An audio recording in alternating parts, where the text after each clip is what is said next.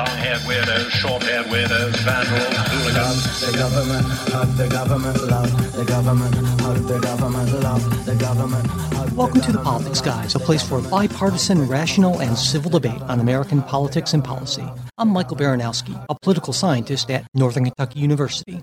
My guest today is Dr. Brad Spellberg. Dr. Spellberg is Chief Medical Officer at the Los Angeles County University of Southern California Medical Center and the Associate Dean for Clinical Affairs at the Keck School of Medicine at USC.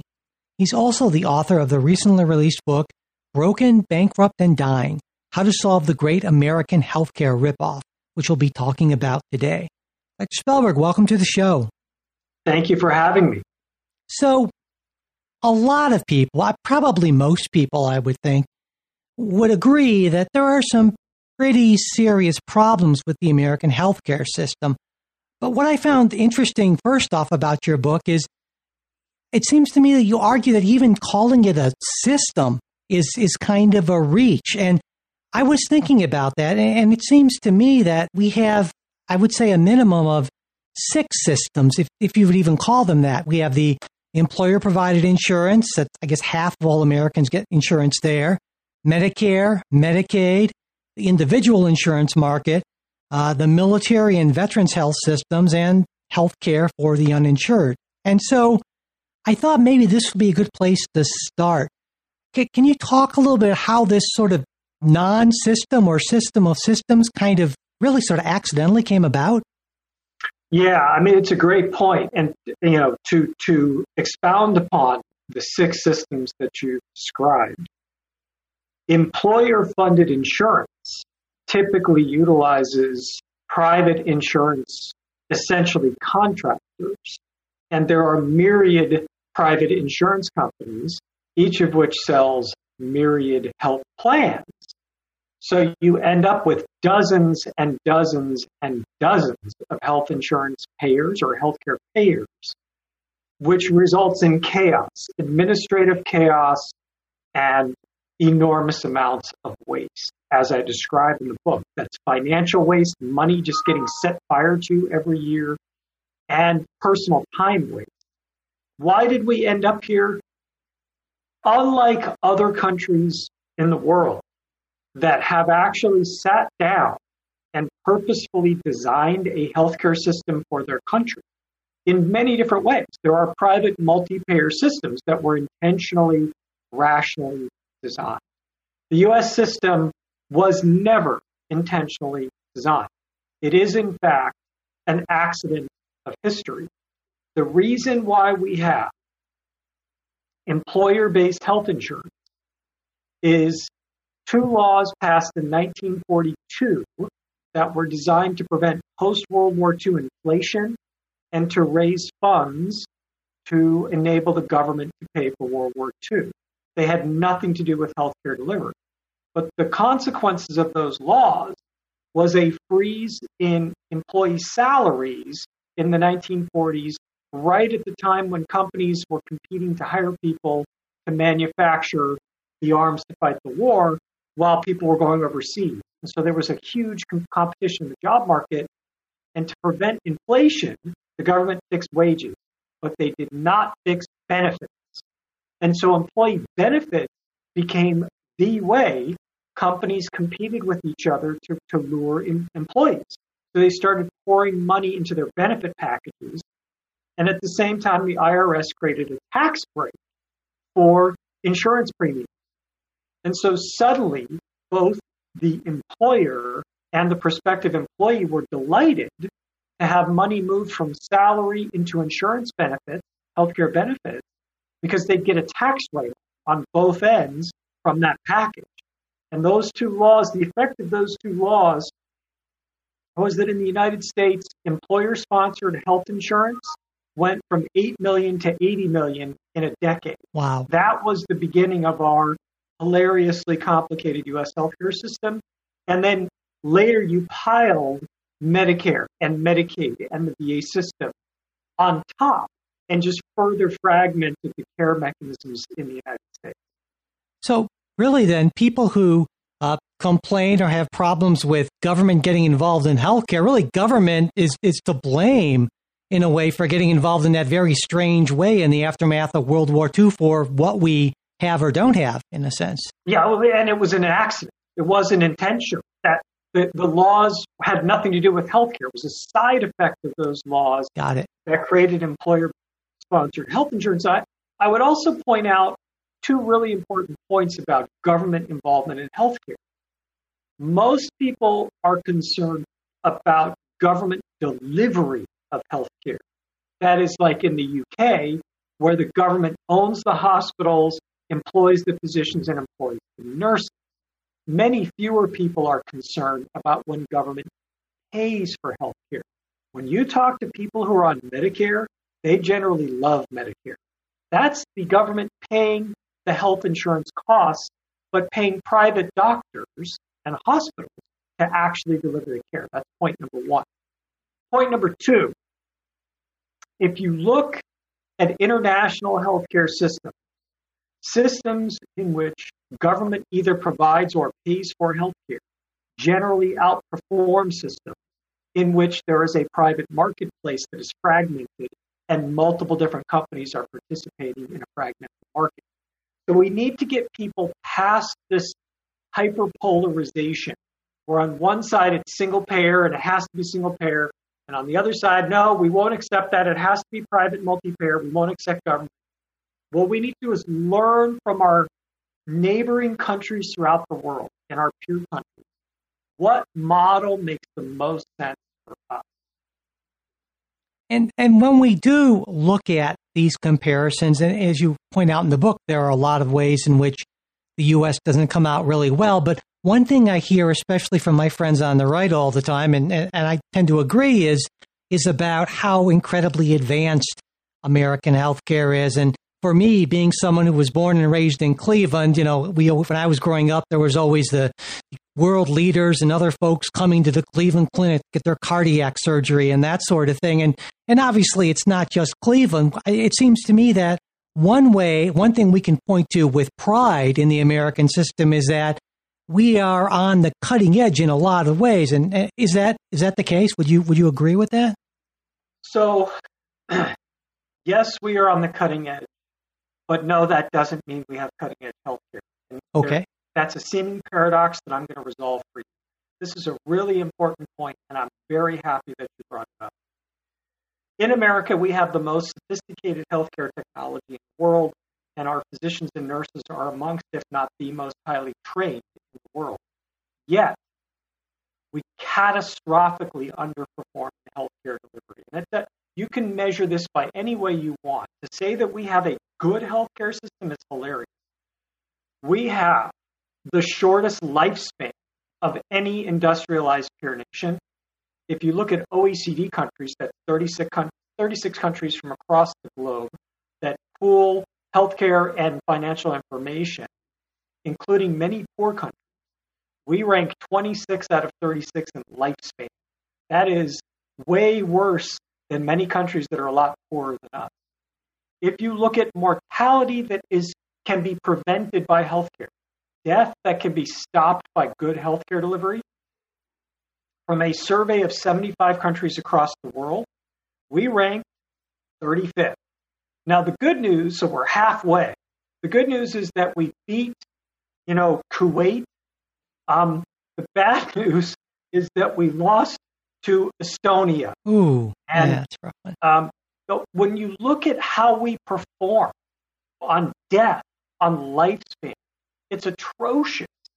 Given that we spend 3.65 trillion dollars per year on healthcare, that dollar amount, if it was its own economy, would be the fifth largest economy in the world.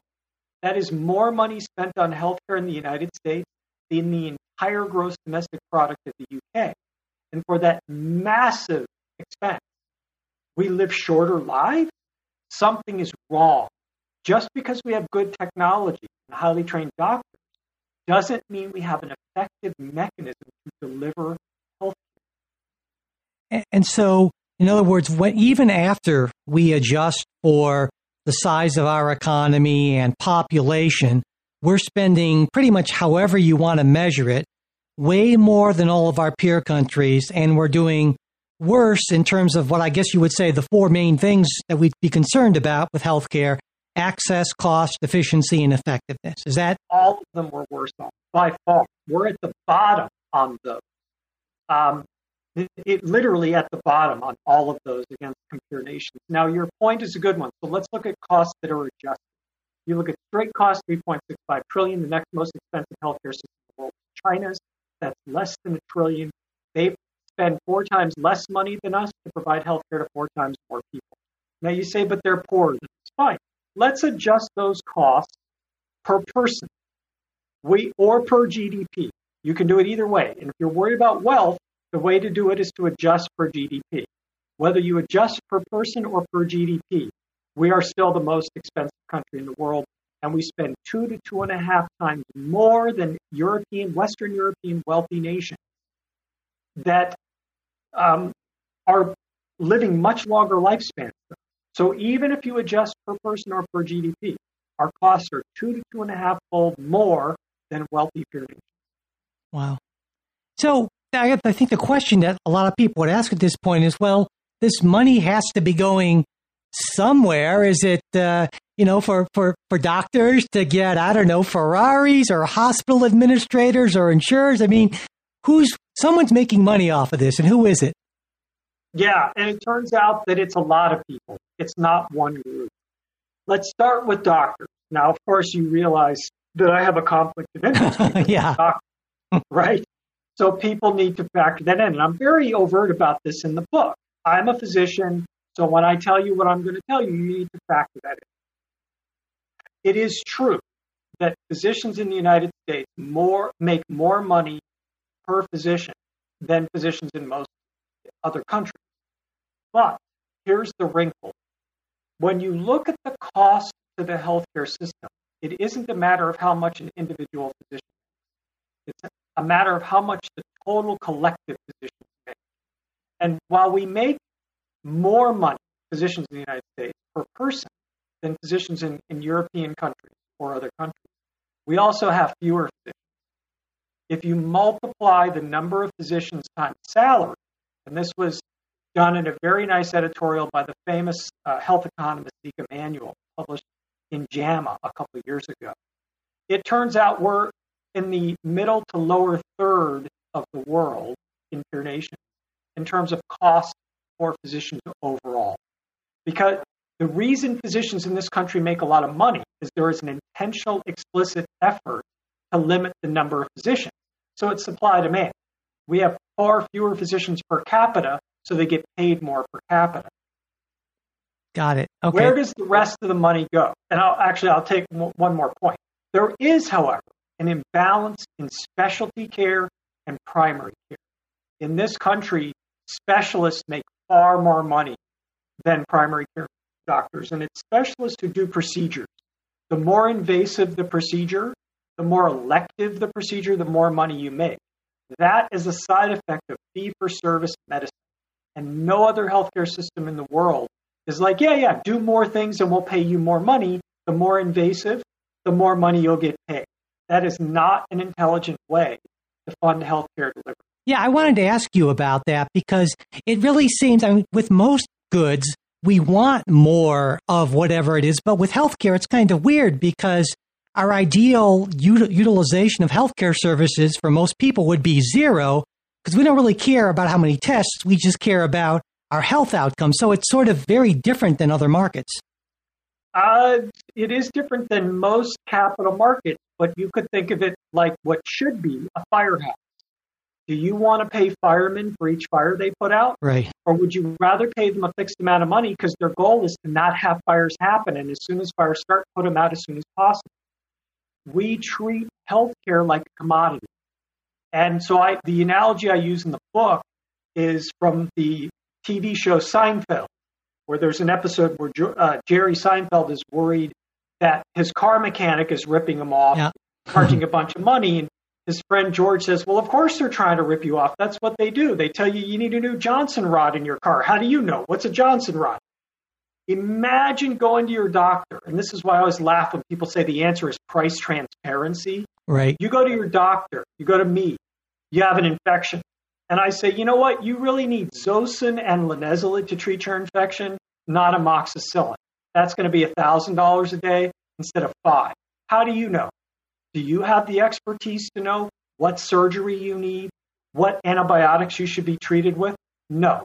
This is not a realistic solution. This idea that our solution to cost savings is tr- price transparency, that works when you're buying a book Right. or a simple commodity that you don't need technical expertise to truly understand. Yeah, I, I think it's a great point. It made me think when I went uh, in the book. I remember thinking that you know a few years ago I went to a, a, a ophthalmologist and he said, "Well, I could I could give you these generic drops, but I've really found that this brand name is better, but you're going to cost a little bit more." And my immediate thought was, um, "Well, okay, he knows, and these are my eyes, so I'm going to pay a little bit more." But you know, I didn't know.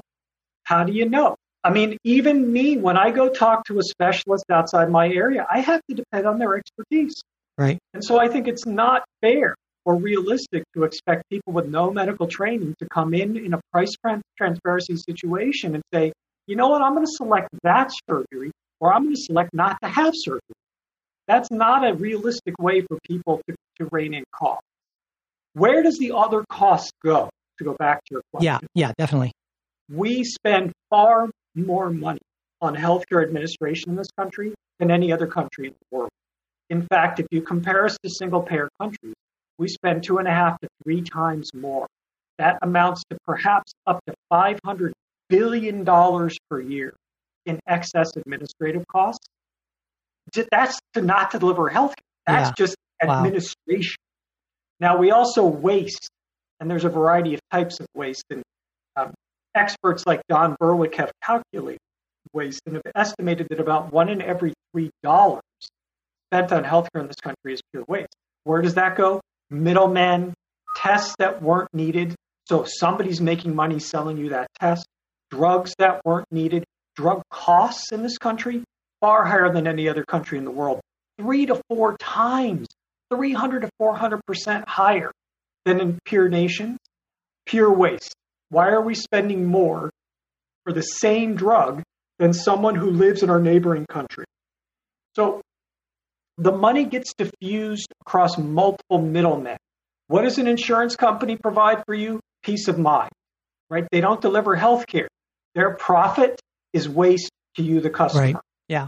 And, and, you know, I've heard a lot of people argue that insurance itself is the problem, that really we should have more of a catastrophic model because as long as there are, you know, low or no copays, if, there's a service, people are going to demand it, even if they don't need it. And doctors might be and uh, providers might be more likely to provide it because they think, well, you know, I don't want to get sued and have somebody say, why didn't you run this test? Is that a, is that a big part of the problem in, in your view? I think it is certainly part part of the problem. The the challenge with catastrophic only coverage is it works great if you're rich, but I don't think people. And I, there's patient stories in this book Mm-hmm. will blow Yep. your mind, and Yep. hopefully they, they had an impact for you. Oh, yeah. If you go in and have a surgery that you think you're fully covered for because you have great insurance, you're still going to end up with copays, co-insurance, per diems, and you're going to end up getting hit with thousands of dollars in medical bills. Most Americans cannot simply absorb an out of the blue, completely unexpected five to ten thousand dollar bill that their insurance doesn't cover. So catastrophic coverage works great if you make a ton of money and you could, if something bad happens unexpectedly, absorb a ten thousand dollar bill. If not, that's not a luxury that you can afford. Right. And there's a reason why in this country, 500,000 Americans per year declare bankruptcy due to medical bills. You know what that number is in Western Europe? Zero. Yeah, that really that really hit me when you you talked when you uh, focused on medical bankruptcies in the United States. I mean, I knew it was a problem, but I wasn't really aware of the magnitude of it until I until I read that, and it really really surprised me and stunned me. Now, one of the things I really appreciated, uh, you know, so many people who write about reform of anything, they write about it as if we live in some sort of I don't know series of test tubes or something like that, but you understand, and I really appreciate this, that we have to, for any kind of reform, take into account American culture and that, you know, something that might work in Sweden or, or China or something might not work here in the U.S. And you specifically mentioned two key cultural themes, and you call them Don't Tread on Me and Modern Maximal Consumerism. And I was hoping you could talk about those a little bit and explain why you believe they matter for healthcare reform in the U.S. context. Absolutely. I'd like to, with your permission, add a third fundamental theme, which is United We Stand. Right. Okay. Yeah. So let's start with the tension first. I'll get to, to maximal consumerism. Let's start with the tension between Don't Tread on Me and United We Stand, both of which are fundamentally foundational to this country. They go back to the Revolutionary War, both of them. And they have repeatedly led to you know, disagreements and conflicts throughout the history of our country. States' rights versus federal, individuals versus collectivism, right? We tend to be less trusting of government in this country than people in Western Europe. That's not a value judgment. That is simply a statement of fact. Mm-hmm. Whether I agree with it or not is irrelevant. The fact is, many Americans simply don't trust government. And if you go to those people and say you must purchase a single payer plan, they're going to be upset because they want choice. They believe in choice and they believe in competition. And I've had people tell me when I've said um, the answer may not be as simple as single payer, I've had people tell me, you're going to create classes of healthcare. How can you advocate for anything other than single payer?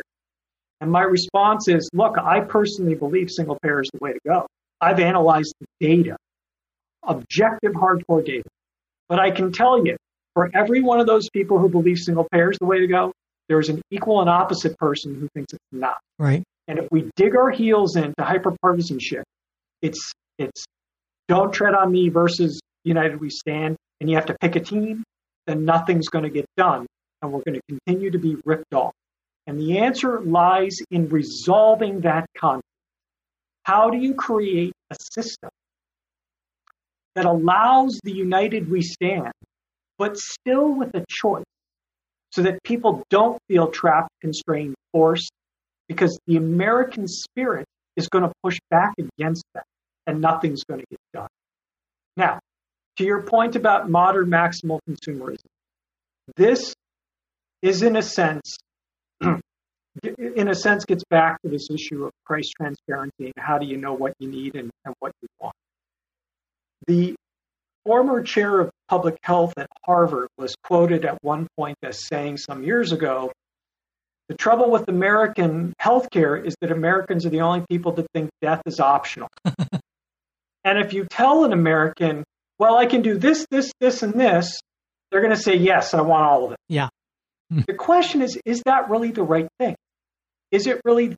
I, I give examples in the book where people, physicians want to prescribe a drug that costs $250,000 per course and improves blood count recovery by five hours compared to control. But that's the most effective thing we have, and they want me to use it. Yeah. All right. Where does that $250,000 come from? It comes from my budget. So, am I going to spend it on that one person to get them five hour faster blood count recovery? Or am I going to spend it on 50 kids who need asthma care?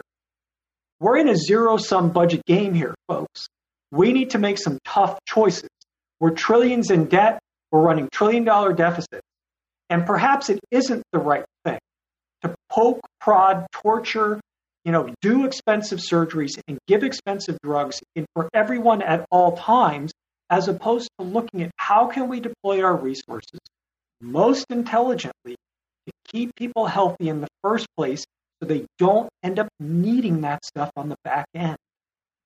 You know, that reminds me of something someone once said to me. Said, "Well, you know, you're you want to ration healthcare," and, and my response was, "Well, we always ration healthcare. It's just a matter of how it's done, right?"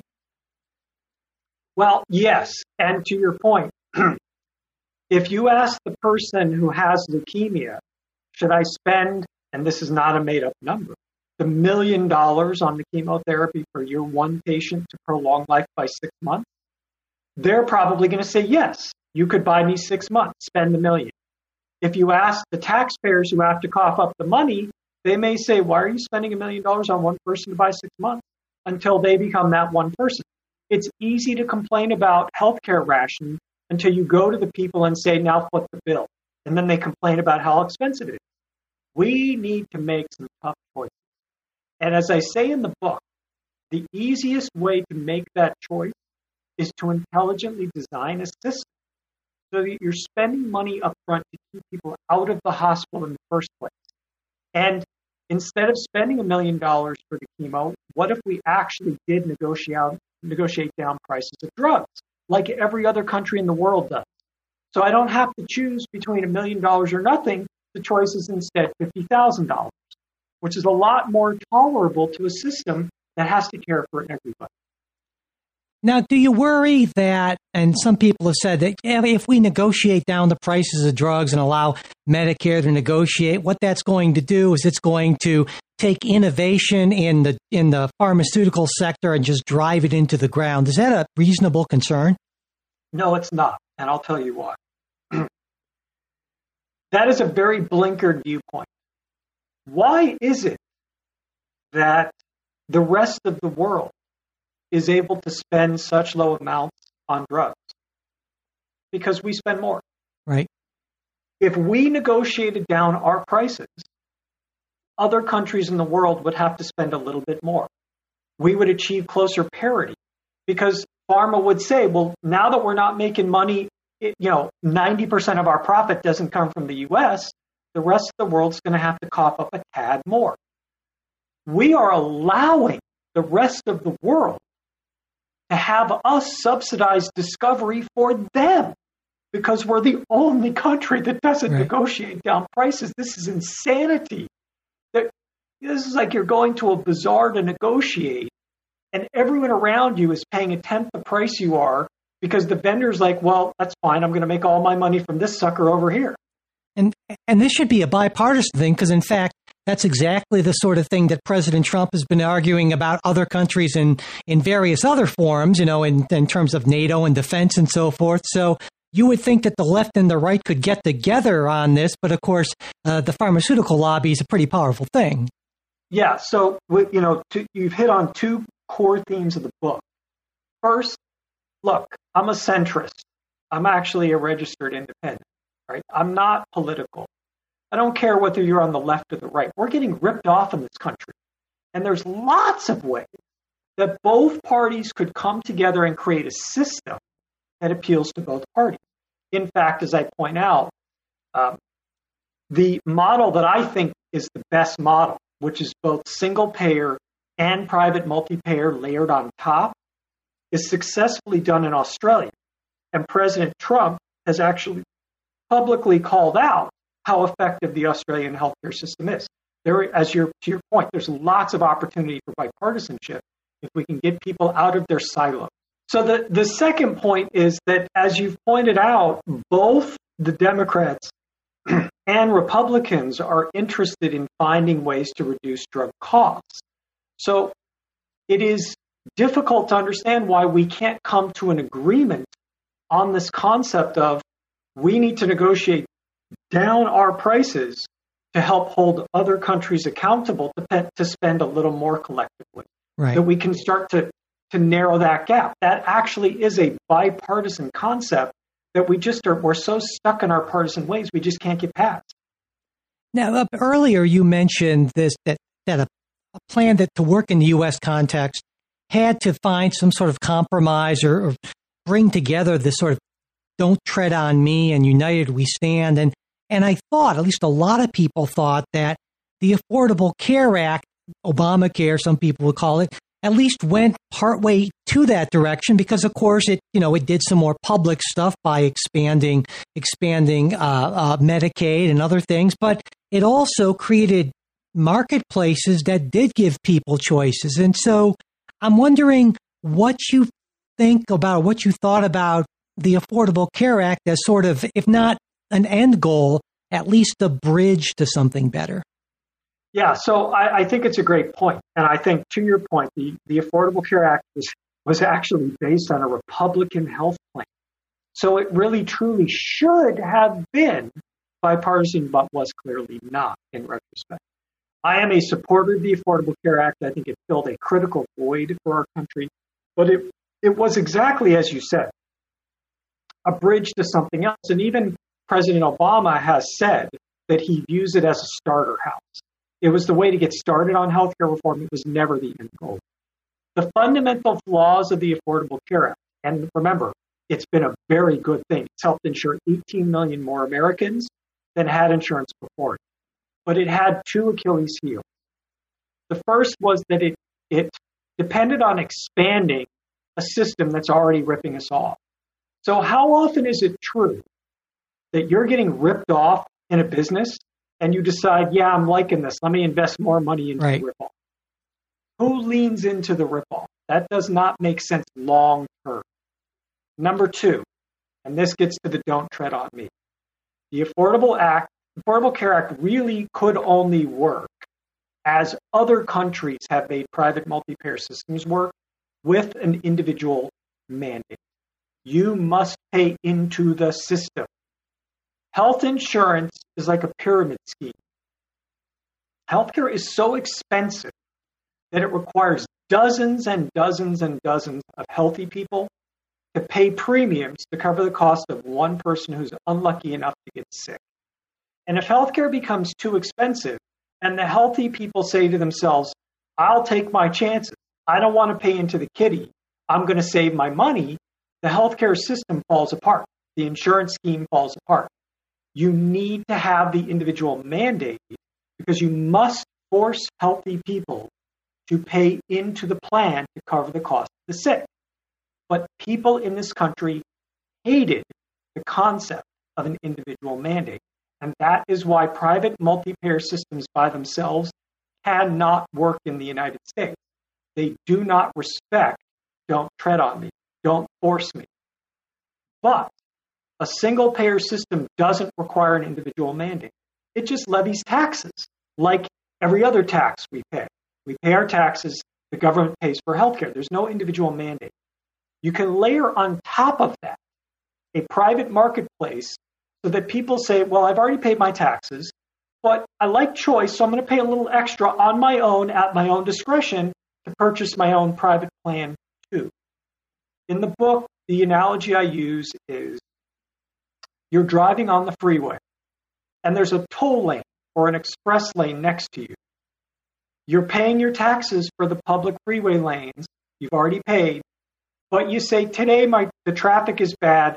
I'm going to pay some extra to get into the express lane next door. That's exactly the same concept that Australia and New Zealand use. A single payer system covers everybody.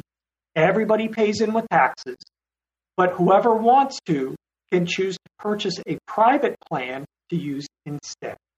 Now, I think one thing we hear a lot, especially from the progressive wing of the Democratic Party, is it seems, at least it seems simple on the face, just said, well, let's just have everyone be in Medicare. It's pretty straightforward. It's a big system. We know how it works. We know that it works at, I believe, considerably lower administrative costs. And so I wanted to get your thoughts on, that. Why don't we just say Medicare for all?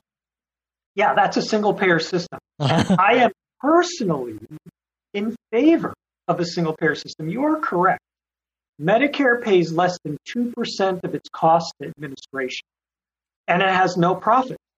Private health insurance pays closer to 10% on administration and 16%, uh, uh, uh, sorry, 3 to 4% profit margin. So they total around 16% of costs between administration and profit.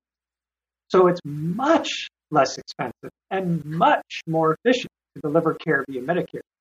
But that's where you run into don't tread on me. There are enough Americans who feel very strongly they want an option. They don't want to be told you must use this. I don't see a reason why we can't learn from what other countries have done and, and the way I phrase this is look, you're a Democrat, you think single payer is the way to go. You're a Republican, you think private multi payer is the way to go. Let's do them both and let them compete head to head.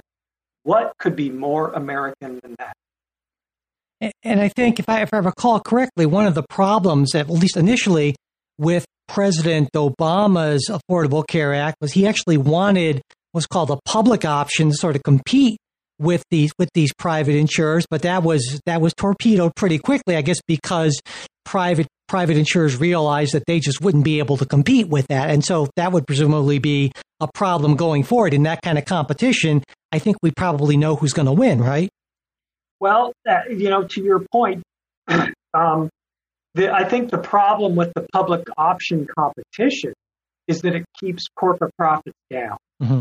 And in Australia, uh, the there is a current debate that was described very nicely in a Vox article a few months ago, Vox.com, about why is the public spending so much money to subsidize the private marketplace? The private marketplace is sort of is is not able to contain its costs as effectively as the single payer system and, and the public is actually subsidizing that private marketplace.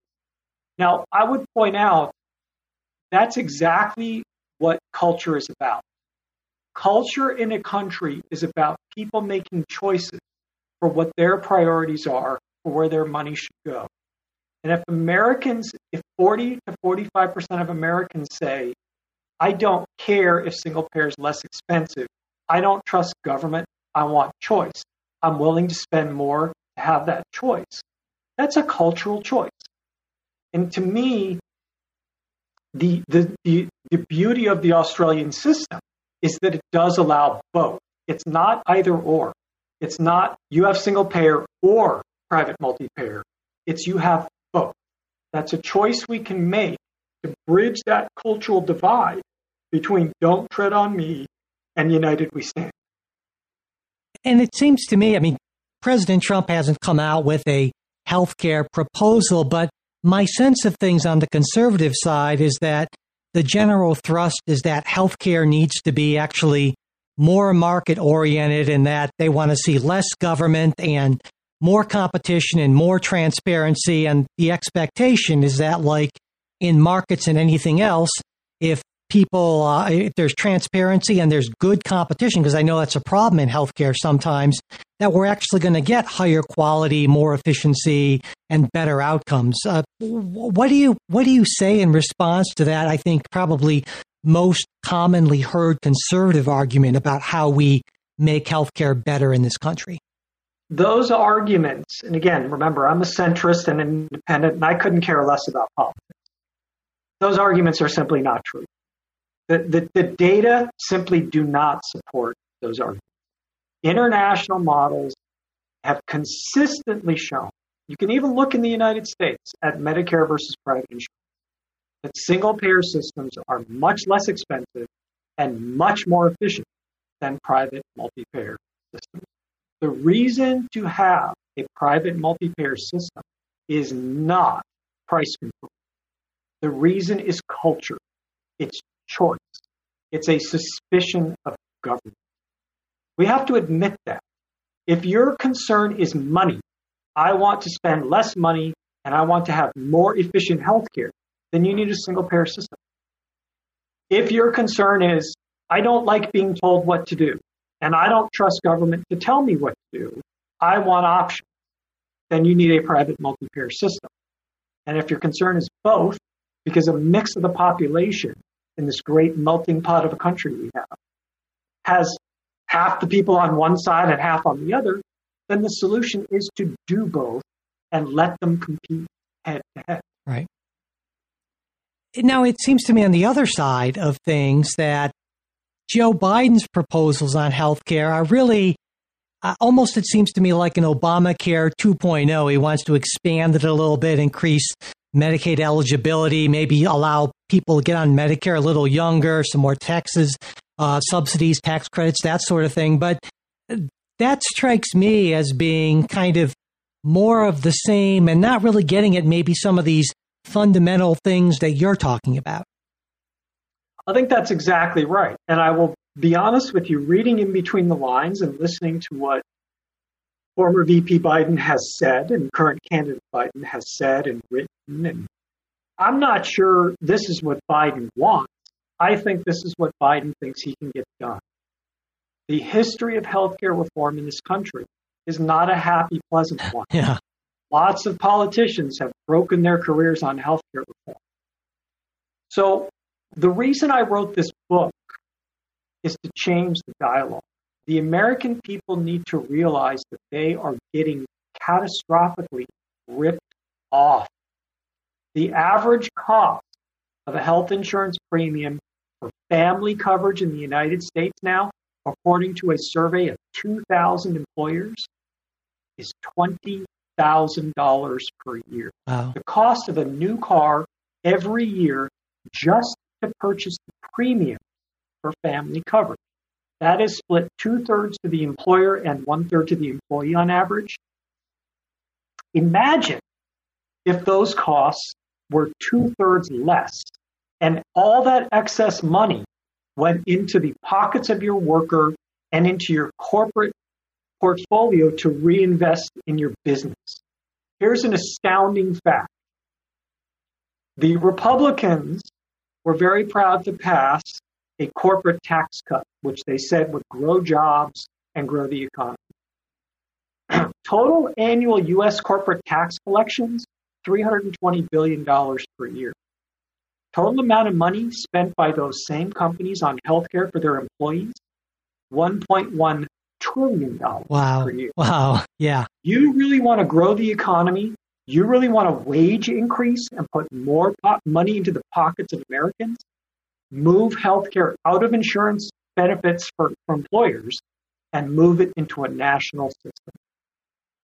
Now, and you mentioned this a couple of times that it, it is frustratingly difficult to, even in, in light of these very good arguments that make a hell of a lot of sense to me for sure, that it's tough to get things done on the national level. So, what about the possibility of states, at least some states, acting on their own, at least partly? You know, you mentioned California in the book, and of course, California is oftentimes, you know, for better or worse, held up as a model of progressivism or trying out new things. And, you know, now they have a, a Democratic governor and, you know, Democratic supermajorities in the state legislature. You'd think if any state could do something big on healthcare to test some of this out, it would be California. And of course, you have a personal interest in California, given that you live and work there. So, can can you speak to that a little bit? Yeah, it's a great question. And as you know, I spend an entire chapter on the book discussing just that concept. Why not try something out at a state level, pilot it to make sure it works and work out all the kinks before you go national? And it turns out that that may not be legally possible. The reasons relate to two, primarily to two bits of law. The first is Section 1115 of the Social Security Act, which is a Medi-Cal waiver. The feds are able to essentially control how states allocate funds under the Medicaid program. And states are allowed to ask for a waiver from federal rules so they can try out uh, innovative demonstration projects. Those waivers are at the discretion of the department, the Secretary of the Department of Health and Human Services, which means the administration. If the administration is not in favor of the demonstration project, it doesn't matter if the state wants to do it or not. They cannot use Medicaid funds as part of that demonstration project. The second law is actually even harder to overcome because if the current administration wasn't in favor, you just wait four years for a new administration Right. and maybe they, the next one will be. The second law is called ERISA. Don't ask me to cite what the letters stand for, E-R-I-S-A. Essentially, it's a law that governs federal, uh, uh, sorry, employee benefit packages. And what it says is that only the federal government can control and regulate employee benefit packages. There's two funding sources that a state would need to fund a new healthcare system. It would need Medicare and Medicaid, and it would need private health dollars to replace employer sponsored health insurance. And ERISA makes it illegal for states to modify those, those packages. So if you had a very motivated president and a very motivated federal administration that was willing to look past, ignore, not enforce ERISA, and was willing to grant an 1115 waiver, you could pilot a project like this at the state level. If not, it's not possible. Yeah. That that that seems tough, but uh, who knows? It might be easier to do than actually pass, you know, significant healthcare reform. And, and and that leads me to my final question for you: is given all this, how optimistic are you that we're going to see any sort of significant movement toward the sort of healthcare system that uh, almost seems like every other rich country like us in the world has in terms of access, cost, efficiency, and health outcomes. How likely do you think that is to happen in in the near term future? Well, um, it's not possible to say, of course, but I will so, with any absolutism. But I will speak in relative terms. Much more likely today than five years ago. Hmm, okay. The history of our country is not one of gradual incremental change. The history of our country is, is, and it doesn't matter what aspect you look at. You could look at civil rights. You could look at the rights of African Americans. You could look at the white, uh, you, you could look at the rights of women voters. You could look at LGBT rights.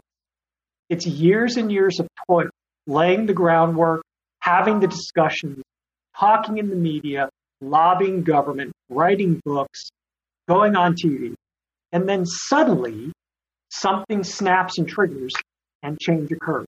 Think how quickly we went from don't, don't ask, don't tell to gay marriage is illegal. Right. And the civil rights, I mean, we struggled from the Civil War to Reconstruction and Jim Crow laws. And then the civil rights movement launched in 1965 and things started to change quickly. Maybe not as quickly as we all think should happen, but it doesn't tend to be slow, steady, gradual change. It tends to be when something's ready for change, when the ground is matured enough, things change. And the fact is, surveys show Americans are almost at the end of their rope on healthcare. They're tired of spending the amount of money they have to spend. They're tired of medical bankruptcies. We are to the point where enough people are frustrated that I do think we could have a conversation in the coming four to eight years about meaningful reform. Well, that's definitely a conversation I hope we have, and I hope it uh, leads to some sort of meaningful reform. And, and again, it, uh, "Broken, Bankrupt, and Dying" is the book. I, I, think it was a uh, it's a great book. I highly recommend it. And Dr. Spellberg, thank you so much for taking the time to talk with me about it today. Thank you very much. I really appreciate it. That's it for today's show. We hope you like what you heard. If you'd like a second full length Politics Guys episode every single week, as opposed to just these occasional interviews, you can get that by becoming a Patreon supporter. Supporters also get ad free versions of every episode as well as other good stuff. To get the details and to become a supporter, just go to patreon.com slash politicsguys.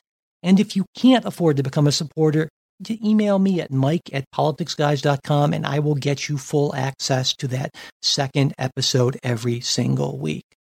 And if being a monthly supporter is too much of a commitment, but you still like to help us out occasionally, you can do that too through PayPal. You'll find a link on our website, politicsguys.com slash support. If you haven't already subscribed to the show, that is a big help, as well as leaving ratings and reviews, and especially sharing your favorite episodes on social media. That's a big deal to us. And if you've got a question, comment, correction, gripe, or whatever, you can reach us at mail at politicsguys.com. For more great discussions, check out our bipartisan politics subreddit. You'll find the URL in the show notes. We've also got a Facebook page. That's facebook.com slash politicsguys page. And we're on Twitter at politicsguys. The executive producers of the Politics Guys are Bruce Johnson, Wilma Moreno, Andra Masker, Daniel Toe, and Chris Wilkerson. Today's show was produced by Michael Baranowski. We'll be back with a new show next week. We hope you'll join us.